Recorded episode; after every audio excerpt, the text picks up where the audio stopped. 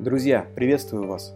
В эфире «Масштаб» – авторская программа Алексея Комарова о том, как сделать свой бизнес большим. Это цикл передач про то, как выходить на новые рынки, привлекать инвестиции, открывать филиалы, продавать и покупать компании и доли в них.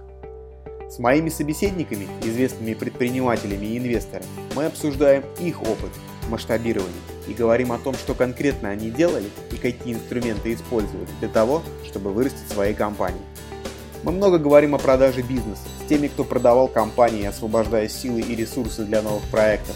О том, каково это – выйти из бизнеса и передать собственное детище новому владельцу.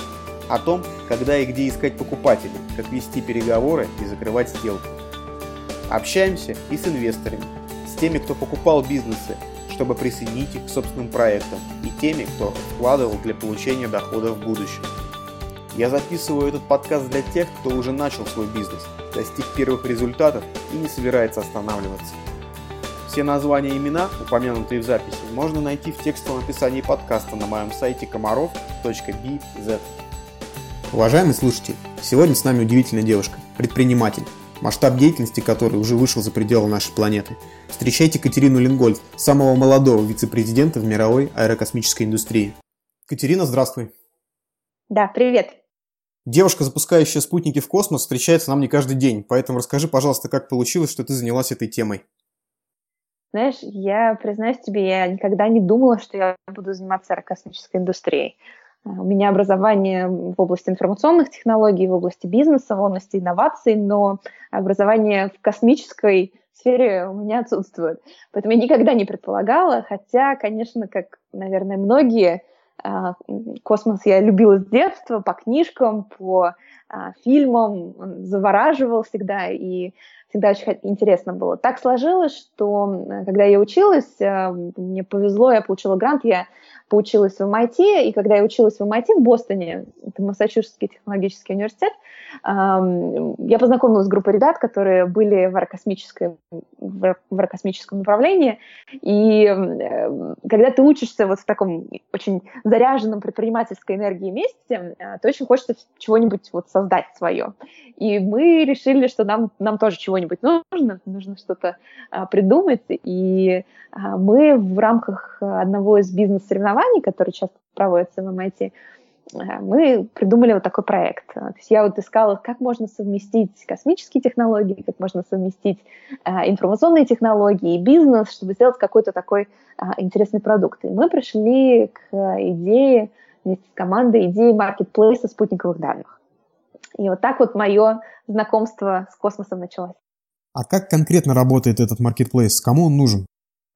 А, та компания, которую я основала, она называлась а, Image Area, а, и эта компания агрегировала данные, спутниковые данные, конкретно спутниковую съемку из различных источников в один архив к которому можно было получить доступ, и такой Amazon спутниковых данных. Дело в том, что доступ к данным спутниковым, обычно это очень-очень проблемная штука. Тебе нужно заключать э, контракты с поставщиками данных, тебе нужно их ждать сто лет, и мне казалось, что это совершенно не отвечает э, потребностям рынка, что должно быть удобно, должно быть быстро, должно быть просто. И пришла идея упрощения, упрощения доступа к данным через создание такого маркетплейса. И этот проект, он развивался несколько лет – а, развивался достаточно успешно. Мы привлекли, наверное, около, наверное, около полутора дюжин а, партнеров, а, по данным партнеров, и подняли небольшие инвестиции. А два года назад мы объединились с американской компанией Astra Digital, это аэрокосмическая компания, которая находится в Калифорнии, и мы присоединились к команде Astra Digital и начали работать вместе. Окей, я правильно понимаю, что вы делали только программное обеспечение, без оборудования? Да, абсолютно верно. Это была просто программная платформа, которая объединяла данные из различных источников. А раскрой, пожалуйста, смысл, э, ценность продукта для конечного потребителя. Можно же спутниковые карты Google использовать? Ну, смотри, э, спутниковая карта Google представляет из себя мозаику из кучи картинок, снятых в самые разные моменты времени. Вот ты можешь смотреть на карту Москвы, и, во-первых, ты не знаешь, когда это это изображение было снято, и оно в реальности состоит из, как патчворк, знаешь, состоит из кучи разных картиночек за разное время с разных спутниковых аппаратов, которые аккуратненько так сшиты вместе. Это дает себе достаточно неплохое представление о том, как это выглядит чисто визуально, но совершенно не дает себе понимания, как как вещи изменяются в а, процессе. А, то есть а, у спутниковых данных есть одна большая задача – это мониторинг изменений. Когда тебе нужно понять, что, что меняется в городах, что меняется на полях, что меняется в водоемах, как, какие, какие перемены происходят. И для того, чтобы увидеть эту динамику, ее померить и оценить ее влияние на экономические какие-то показатели, нужно иметь большое количество картинок, снятых с высокой регулярностью. И такого рода задачу Google карты не решают. А, поэтому а, мы начали разрабатывать платформу, которая позволяет получить доступ к данным высокочастотным. И сейчас уже в Astro Digital мы еще и группировку свою собственную спутниковую формируем, которая повышает возможность, а, улучшает возможность получения данных высокочастотных. Формируем спутниковую группировку. Как это работает? Кто запускает спутники, кто их делает, где вы берете ракеты? Ракеты мы берем везде, где только можно. А, то есть мы сами их не запускаем, мы их запускаем, а, в частности, SpaceX наши аппараты запускает а, американская компания Союза российской, российских ракет мы тоже запускаем. А аппараты мы строим сами. И у нас спутниковая лаборатория, она находится в исследовательском центре НАСА, Калифорнии, прям в самом сердце Кремниевой долины. Вот, и а, мы сами с нуля собираем аппараты. И у нас уже два тестовых, а, два тестовых аппарата на орбите находятся. А, весьма такие здоровые, счастливые аппараты, хорошо себя чувствующие. И уже через несколько недель у нас будет запуск аппаратов уже реальной группировки, которая будет осуществлять съемку. И этот год для нас очень важный. Мы планируем 8 запусков в этом году, так что увидим, увидим, как мы будем развиваться. Так что у нас настоящие аппараты, настоящая спутниковая лаборатория. Они не огромные, как, наверное, многие привыкли себе представлять спутники. Эм, много, э, много людей думают, что спутник — это такая огромная махина с автобус размером. Сейчас эм, спутниковая индустрия очень сильно меняется. Появляются вот то, что называется кьюбсатами, да, это аппараты размером 10 на 10. Наши, конечно, не такие 10 на 10 сантиметров. А, наши, конечно, не такие маленькие, а, они примерно в 10 раз больше, а, чем кипсаты. Но это тоже весьма миниатюрные аппараты весом от 10 до 20 килограммов. И они при своих миниатюрных размерах очень много всего могут. А сколько стоит спутник и как долго он может работать на орбите? Ну, спутники бывают очень разные. Я могу рассказать про наши аппараты. А, стоят они несколько миллионов долларов. А, эти аппараты, они позволяют осуществлять съемку примерно в течение пяти лет. Дело в том, что э, спутники их размещают на разных орбитах. Вот наши аппараты, они находятся на достаточно низкой орбите, 600 километров. И э, так как там еще есть немножко атмосферы, то спутник, он смещается с орбиты за несколько лет. И получается, что время съемки меняется, и его полезность она, через 5 лет она начинает снижаться. Срок жизни аппарата в среднем составляет 5 лет, а потом нужно э, обновлять группировку по ходу дела. Вот. Ну, так, так работает большая часть э, клипсатов, некрупных аппаратов, у которых нет собственного э, двигателя, который может его поддерживать на орбите. Окей, вернемся к бизнесу. А, скажи, пожалуйста, а, если вернуться к этапу еще до продажи американской компании, как развивался твой стартап? Какие этапы ты можешь выделить? Мы сначала прошли, ну, у нас так получилось, что компания образовалась а, ввиду того, что мы участвовали в бизнес-соревновании в МЭТе, и а, получился он весьма, весьма успешным, это бизнес-соревнование, мы вышли в финал, а, и мы совершенно не предполагали, что мы будем продолжать заниматься этой компанией. Но когда мы уже дошли до финала, посмотрели на наши наработки, увидели, поговорили с огромным количеством экспертов, мы поняли, что мы нащупали что-то весьма интересное. Поэтому а, мы, как бы, двигаясь, совершенно не планируя, что мы будем предпринимателями на следующий день, да, а, мы двигались в этом направлении, даже не понимая, где же мы окажемся. Вот. Но когда мы поняли, что действительно у идеи есть будущее, у нее есть рынок, у нее есть бизнес-модель, которая понятна и масштабируется, мы подняли небольшие инвестиции, начали строить проект, начали привлекать партнеров, строить MVP, итерировать, итерировать и еще раз итерировать. Мы несколько пивотов сделали. А, для всех, кто не знает, пивот — это тогда мы меняем направление бизнеса, меняем бизнес-модель. А, вот. И много, много попробовали разного всего. А, пока не встретились с Astra Digital и поняли, что мы, у нас очень близкие взгляды на то, как должен выглядеть продукт, и потом уже наша судьба получилась совместной. Но ведь космическое оборудование дорогое и сложное, и получается, что вам нужен был такой мощный технологический партнер, чтобы вы могли развиваться дальше. Ну смотри, во-первых, э, как бы, ну, первый бизнес, он был не очень такой уж прямо крупный, да, то есть marketplace сделать э, э, зависит, конечно, но вот в нашей ситуации это был не, не, не супер капиталоемкий проект, ну, по крайней мере, по сравнению с э, железным проектом, когда нужно строить аппараты. Но мы быстро столкнулись с проблемой, э, недостаточного количества данных. Помнишь, я говорила о том, что для того, чтобы по-настоящему делать ценные продукты на базе спутниковых данных, нужна высокая частота съемки. К сожалению, а может быть для нас и к счастью, сейчас нету качественных источников данных, которые могли бы предоставлять съемку каждый день, например. А для целого ряда регионов и для целого ряда задач это необходимо. И мы быстро поняли, что у нас есть некий потолок а, в отношении того, какие сервисы мы можем предоставлять, а, для каких типов бизнеса, если у нас не будет дополнительных источников данных. И а, поэтому, когда мы встретились со Star Digital и поняли, что у нас будет еще и свой источник данных, мощный, высокочастотный, это существенно больших, больше возможностей для нас открывало. Хорошо. А, а что представляет из себя аэрокосмическая компания, которая в итоге м, стала партнером? Она частная, государственная? Как это работает? Да, это частная компания, на сто процентов частная космическая компания. Мы а, делаем две вещи. А, первая – это платформа для доступа к данным, а, которая упрощает а, непосредственно сам доступ. Можно встраивать данные непосредственно в приложение через API. А, она делает базовую обработку данных, тоже сильно упрощая жизнь. И это такая же софтверная часть а, компании. А, и вторая часть компании – это непосредственно группировка, а, которая предоставляет данные. И мы э, стали такими революционерами своего рода.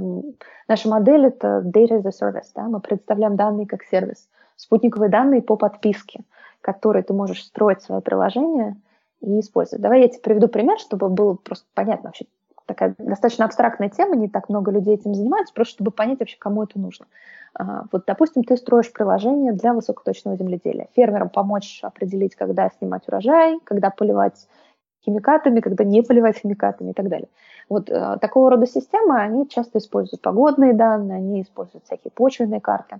Но очень здорово для оценки состояния посевов использовать спутниковые данные. Можно увидеть состояние вегетации, состояние вот этой зеленой массы и на основе этого делать очень а, интересные решения. А, так вот, с помощью нашей системы можно через API а, наш, а, подключить спутниковые данные внутрь своей системы, добавив буквально несколько строчек кода. И а, точно так же, как можно там, по API получить погодные данные, вот точно так же можно получить, например, данные по состоянию вегетации на в любой точке. И эти данные, они будут обновляться с высокой регулярностью, еще с, как только мы развернем нашу группировку, эта частота еще и повысится. То есть это такой программно, а, комплекс из программных продуктов и данных, который позволяет строить всякие аналитические инструменты на базе спутниковых а, картинок. Окей. А чтобы представить себе масштаб сделки, которая произошла между вашими компаниями, раскрой, пожалуйста, насколько большая была американская компания на момент покупки и покупала ли она до этого стартапы другие, или, может быть, планирует делать это сейчас? Нет, на компания она никаких не приобретала на тот момент. А, и я бы не сказала, что это была крупная компания. Мы не разглашаем а, объем сделок, естественно, но а, мы были, обе компании были вообще достаточно молодыми. Мы сошлись на общем видении будущего, общем видении продукта и просто решили дальше строить его вместе. Но Обе компании были достаточно молодыми. А твоя компания была российской или американской? В какой юрисдикции была проведена сделка? Компания Imagery была зарегистрирована в России.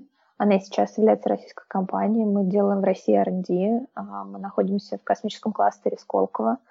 Вот, то есть это, это российская компания, которая является дочкой американской компании. Окей, okay, расскажи, пожалуйста, про новый этап своей карьеры уже после э, сделки, после того, как компании объединились. Э, ты работаешь вице-президентом, и какие у тебя есть э, полномочия, обязанности, сколько человек у тебя в подчинении? Ты знаешь, не так много поменялось, когда я э, сменила название компании title на не так много все поменялось. А я сейчас руковожу всеми партнерствами, которые у компании есть. Я руковожу всем развитием бизнеса, всеми стратегическими направлениями по разным вертикалям. Мы много интересных рынков смотрим, и все эти вещи, а, всеми этими вещами занимаюсь я.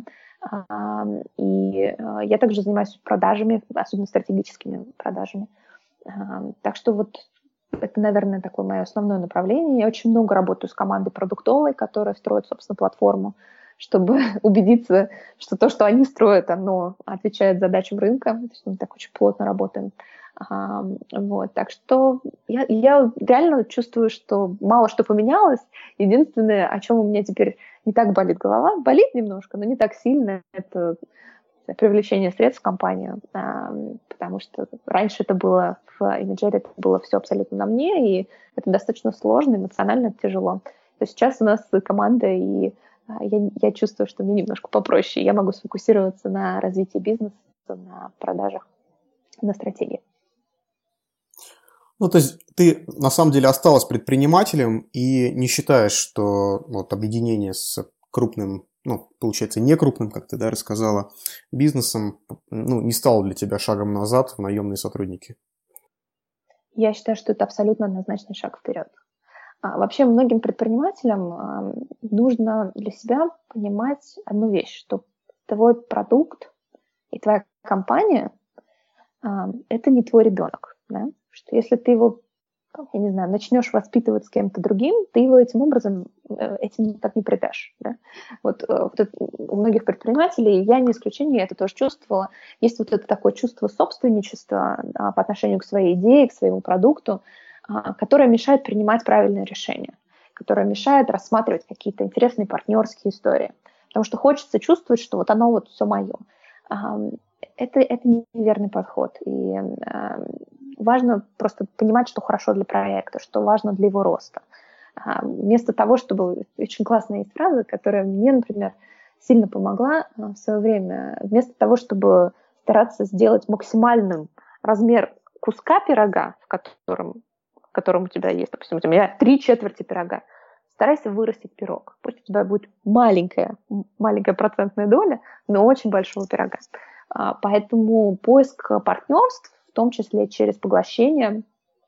Это очень, очень хорошая история, которая помогает выйти совершенно на другой уровень. То, что мы делали в Imagery, и то, что мы делаем сейчас в Astra Digital, по масштабу совершенно разный проект. Мы бы никогда не смогли получить а, такие данные, сделать а, такую сложную систему.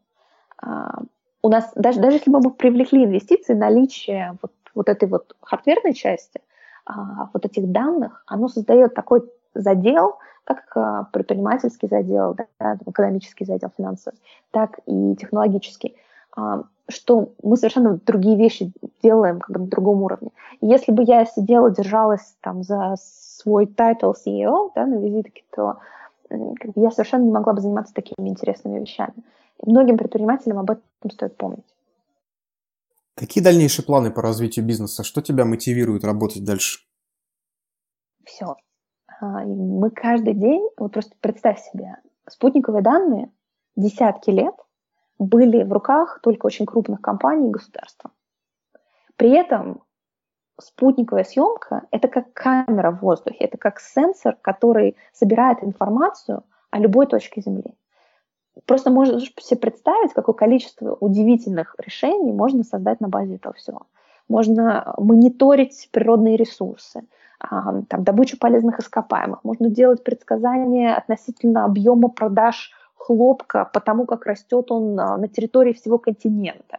Можно решать задачи страхования, можно смотреть за посевами, можно смотреть за пожарами, лесами, можно смотреть за, за водоемами. То есть мы каждый день, каждую неделю мы открываем для себя новые применения этих данных. И часть из этих применений, они вот просто совершенно даже не укладываются в голове. Хочешь, я приведу пример? Эм, очень полезными для, а, для полезным источником данных для а, пастбищ являются спутниковые данные. С помощью а, наших спутников, с помощью нашей платформы компании, которые делают решения для пастбищ, то есть это мобильная платформа для пастбищ огромных, они используют наши картинки для того, чтобы рассчитывать объем биомассы, чтобы скот перегонять по оптимальному маршруту. Вот там отросла травка в одном месте, э, соответственно, там э, перегнали скот в эту область и передвинули а, в, другое место, чтобы значит, она выросла на другом поле. А, то есть вот эта ротация, ротация полей для выгона скота. Ты можешь себе представить? Вот я, я когда я, я даже задуматься не могла, я даже придумать себе, представить не могла, что такое применение возможно а, для наших данных.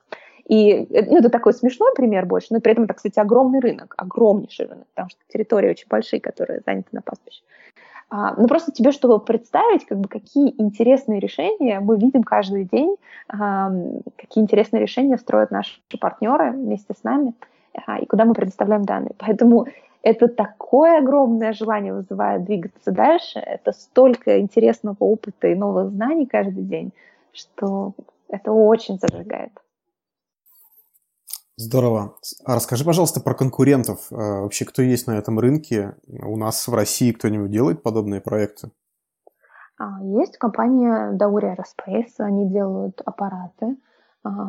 Насколько я знаю, они не делают а, платформу по доставке данных, они фокусируются на самих аппаратах, но они делают очень хорошие, а, очень хорошие аппараты. На, если говорить о именно нашем сегменте малогабаритных спутников, то а, в США есть несколько игроков, в Канаде есть игроки. Мы для себя выбрали достаточно своеобразную нишу, в которой, наверное, мы, мы такие одни. Мы, с одной стороны, делаем спутники не крупные, но, с другой стороны, не совсем миниатюрные. Что это нам дает? Это дает нам возможность поставить очень хорошую оптику, а, поставить а, мощные передатчики данных, то есть создать а, данные аналитического качества, научного качества, высокоточные, да, с хорошими показателями самих изображений, при этом сделать это за относительно небольшие деньги, да, с точки зрения стоимости группировки. И как следствие у нас данные получаются очень недорогими по сравнению со всеми игроками на рынке. И их получается много с точки зрения частоты съемки. И это открывает огромное количество применений для разных индустрий. А, и для рынков, где маржинальность низкая. А, для рынков, в котором раньше в общем, доступ для спутниковых данных был закрыт просто из экономических причин. И вот мы в этом отношении э, такие вот такие вот одни. Хотя, конечно, игроков много, есть традиционные поставщики спутниковых данных, есть компании, которые занимаются реселлингом этих данных, компания Scanex, компания Samsung в России этим занимается. А, они берут данные, а, это наши партнеры хорошие, они берут данные у провайдеров и строят какие-то программные продукты на их базе. А, но, как я уже сказала, мне кажется, что мы, мы одни такие в в этом сегменте высокочастотной, недорогой, но высококачественной спутниковой съемки. Спасибо, очень интересно. Сейчас ты живешь и работаешь в Калифорнии. Твой переезд связан со сделкой? Как тебе там вообще? Ну, главным образом, конечно, да. Конечно, наш офис находится э, в Mountain View, это как раз в Кремниевой долине. И мне здесь очень нравится. Я, собственно, два года назад э, заключили сделку, то есть я я жила на несколько домов одновременно, я очень много времени находилась в Москве, много времени находилась здесь, на переговорах, на а, бизнес-встречах, поэтому я жила в самолете в основном. Вот. А, но где-то чуть меньше года назад я уже совсем перебралась. А, вот. Мне нравится здесь очень. Я такой человек, я очень люблю солнце. Я думаю, я не одна такая. И Калифорния, конечно, в этом отношении замечательное место, потому что очень, очень много солнца, с утра просыпаешься и светит солнце. Вот, это, это очень сильно радует, мне очень сильно помогает э, в продуктивности. Ты переехала в Калифорнию из Москвы, а в Бостоне училась, соответственно, еще до этого. Ну, у меня получилось так, что я в почти подряд у меня получилось в Бостон и Калифорния. То есть я закончила учиться, и вот я заканчивала, и я уже, уже мы вели переговоры по, а, по Astra Digital. Я какое-то время вот жила на два дома, а потом перебралась сюда. То есть у меня, получается, такой размы, размытый был перерыв между а, Бостоном и Калифорнией. Я читал, что ты училась в Сколково. Насколько это было полезно для тебя, для твоего бизнеса? В чем основная польза таких институтов развития? Это знания, связи или, может быть, инновационная атмосфера? А, я училась а, в открытом университете Сколково. Это такой не, не, образ... неофициальный образовательный проект, то есть они дипломов не дают. Это скорее экосистемный такой проект. А, и я училась в Сколковском институте науки и технологий. Я, кстати, там еще сейчас делаю PhD как раз в, в области защиты интеллектуальной собственности для спутниковых данных. И а, мне кажется, что вообще сам институт Сколково а, и вся экосистема Сколково это в первую очередь про людей. Образование – это здорово, это полезно, выучить какие-то вещи – это всегда не зря, но вот те люди, которые вращаются в таких местах, они создают вот эту правильную энергию я для себя поняла, что интересные проекты, они рождаются в местах, где людей, заряженных правильной позитивной энергией, много. Когда вокруг тебя все говорят о каких-то интересных новых идеях, когда у каждого свой э, стартап, компания, бизнес или, по крайней мере, какой-нибудь сумасшедший проект, э, то тебя это очень сильно заряжает, тебе не хочется сидеть на месте. И мне кажется, в этом главная ценность таких проектов. Потому что книжки можно Книжки можно купить, читать и много из них узнать, но ценность университетов, э, и это касается и Сколковского института науки и технологий, и ОТУСа, открытого университета, а, и вот MIT, э, где мне посчастливилось тоже поучиться пару лет, именно вот в этой экосистеме, когда вокруг тебя вот такие вот люди. Это очень дорого стоит. Окей. В последнее время ты увлеклась вопросами личной эффективности. Записал несколько очень полезных видео. Я сам скачал твой ежедневник, и сейчас уже пару недель пробую им пользоваться. Скажи, пожалуйста, зачем тебе это нужно и как ты планируешь дальше развивать эту историю? Я тебе могу признаться, я вообще выложила изначально свой... Смотри, я вопросом личной эффективности увлеклась не вчера и никогда начала этот блог. Я у меня так получилось, что я одновременно получала кучу высших образований, а, я училась в Бостоне, поднимала деньги в компанию в Москве, при этом я там в MIT набирала в два раза больше курсов, чем должна была. То есть у меня всегда было очень много всего происходило в жизни. Вот мне сейчас 25 лет, да, я а, там, компанию свою основала, мне сколько было, 20, наверное, 21. Вот. И я как-то очень много всего успевала. У меня там куча дипломов уже. И для того, чтобы все успеть, а мне достаточно с раннего возраста э, приходилось планировать время. Я закончила школу экстерном, там, в 14 лет я уже в институте училась. А, тоже я для себя программу школьную сама составляла, когда мне чем заниматься. Поэтому вопросами управления временем и э, вопросами повышения эффективности каждого э, труда часа я увлеклась очень рано. И месяц назад, перед Новым годом, я решила, что возьму, поделюсь с друзьями своими наработками. То есть я там себе собрала в PDF формате, просто собрала планер, э, там, какие вещи я там отслеживаю, как я формирую новые привычки, как я себе ставлю цели. У меня весь подход, я себе ставлю 9-недельные спринты. В общем, как я ко всему этому вопросу подхожу. Я решила просто показать своим друзьям. У меня в Фейсбуке там 400 человек друзей было, вот я просто выложила. И вокруг этого прям куча народу заинтересовалась. Вот там кто-то расшарил, кто-то кому-то передал. И я думаю, ну, здорово, надо как бы, наверное, снять видео, чтобы объяснить, как это все работает.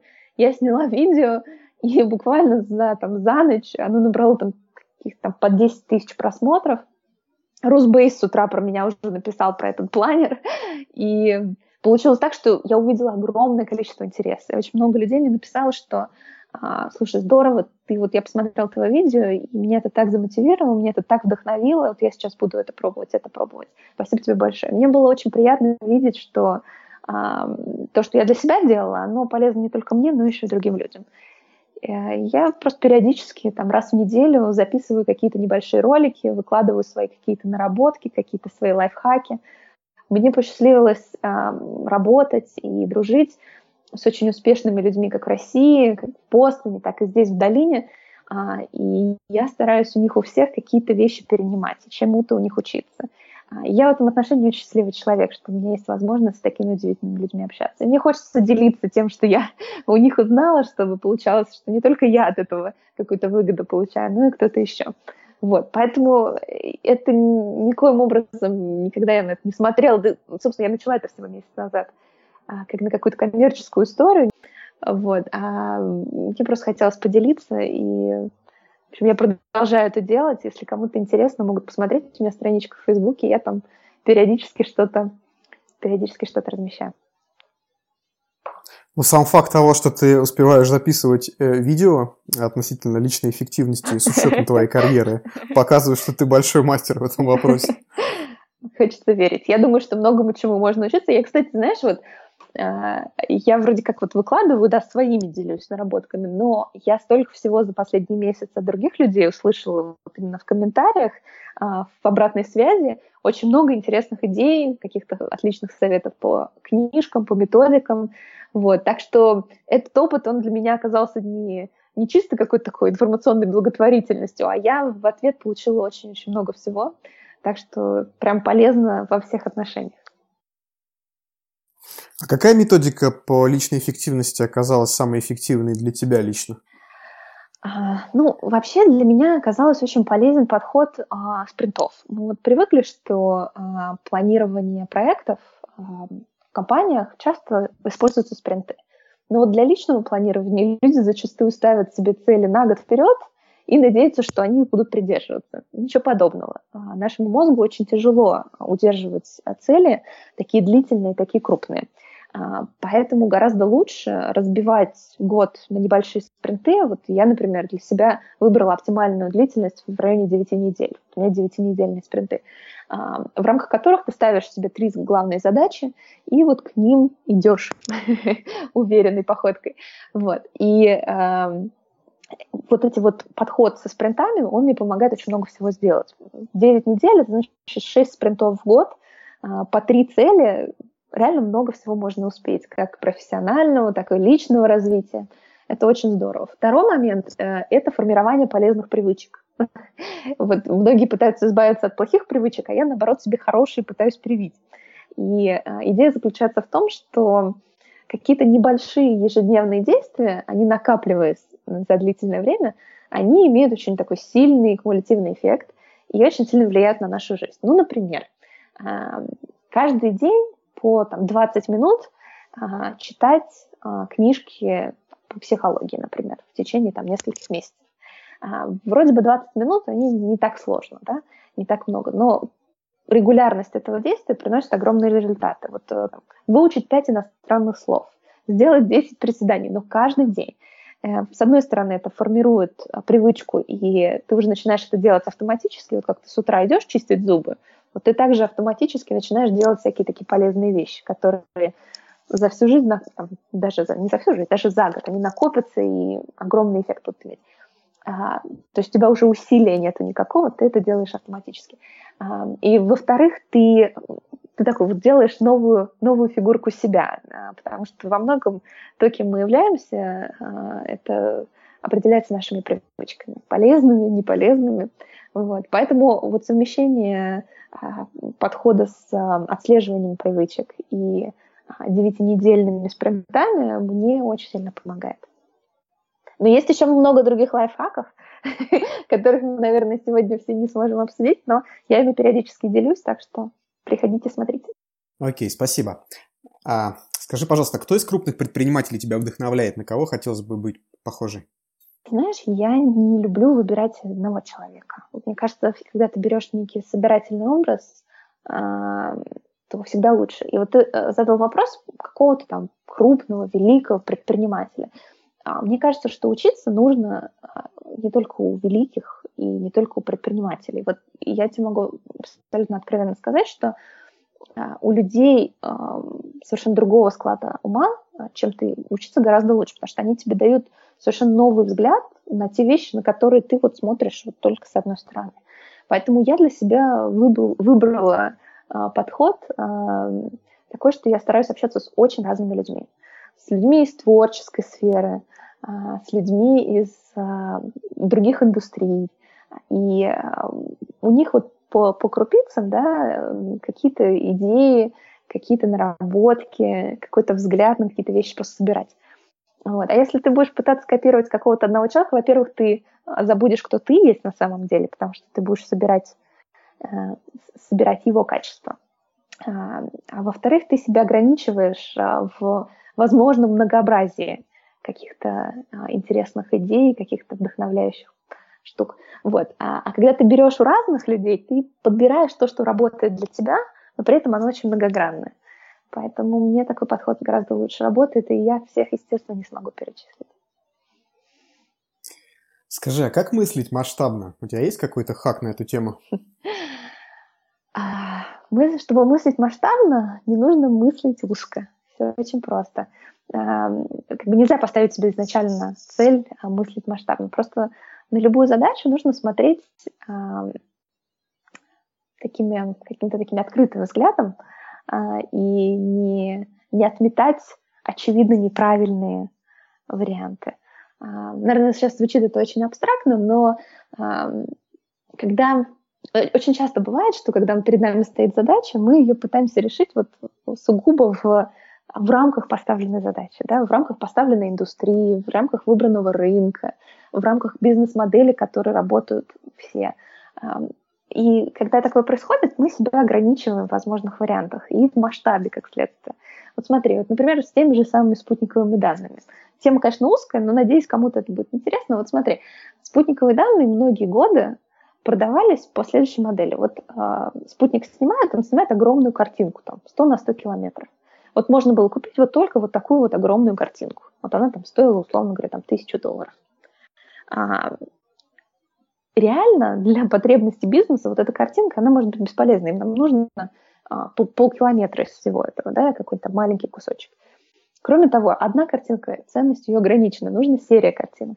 А, когда ты смотришь на индустрию стандартным взглядом и знаешь вот эту стандартную модель, ты скажешь себе, окей, то есть э, вот для там, сельхоза это не подойдет, потому что очень дорого, им нужна там другая конфигурация. Для а, там, еще какой-нибудь индустрии это тоже не подойдет.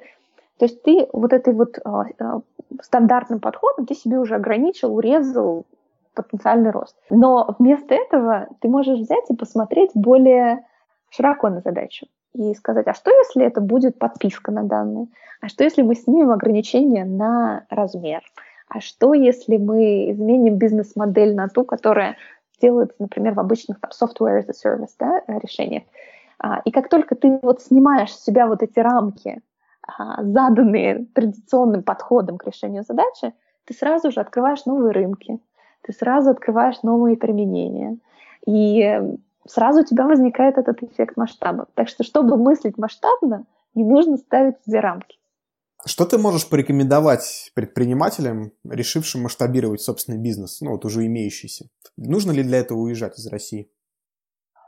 Смотря, смотря куда его масштабировать. Можно же масштабировать, можно выходить на новые вертикали, а, можно смотреть на новые рынки, можно улучшать какие-то процессы и за счет этого масштабировать а, продукты.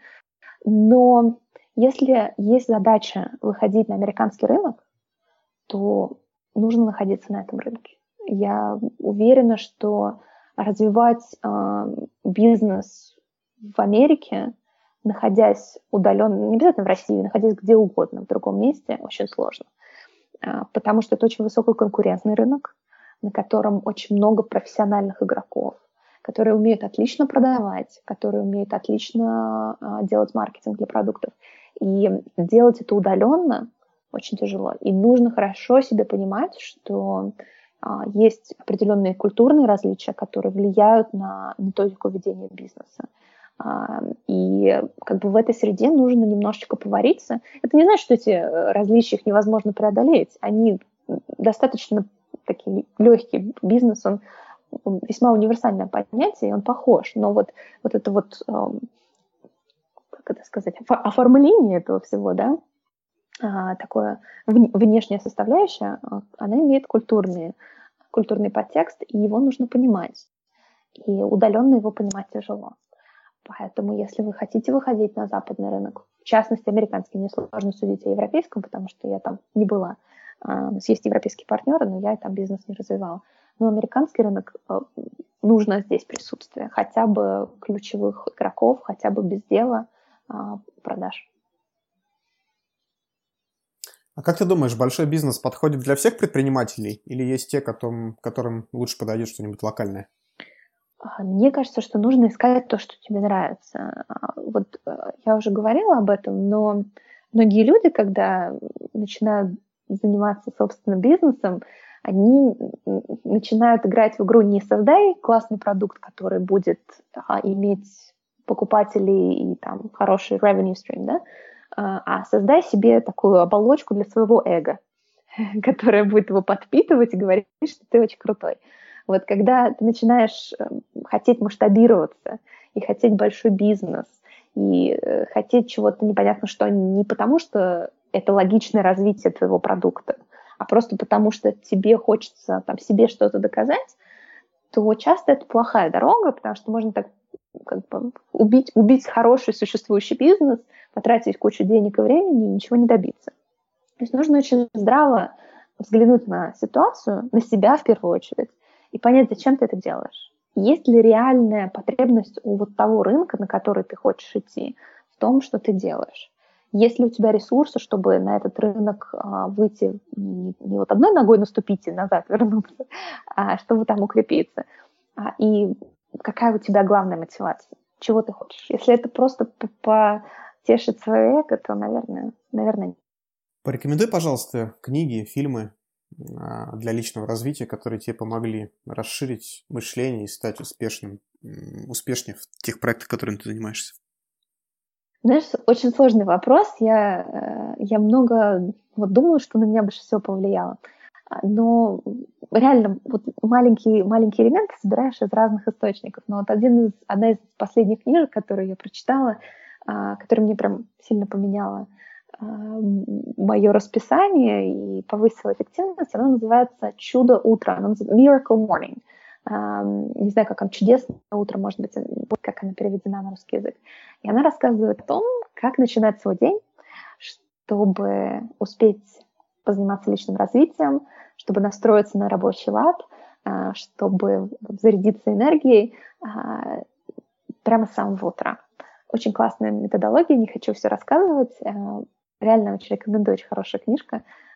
И мне она сильно помогла с продуктивностью. Я пока еще не все идеи смогла притворить в жизнь. Это занимает какое-то время, такой постепенный процесс.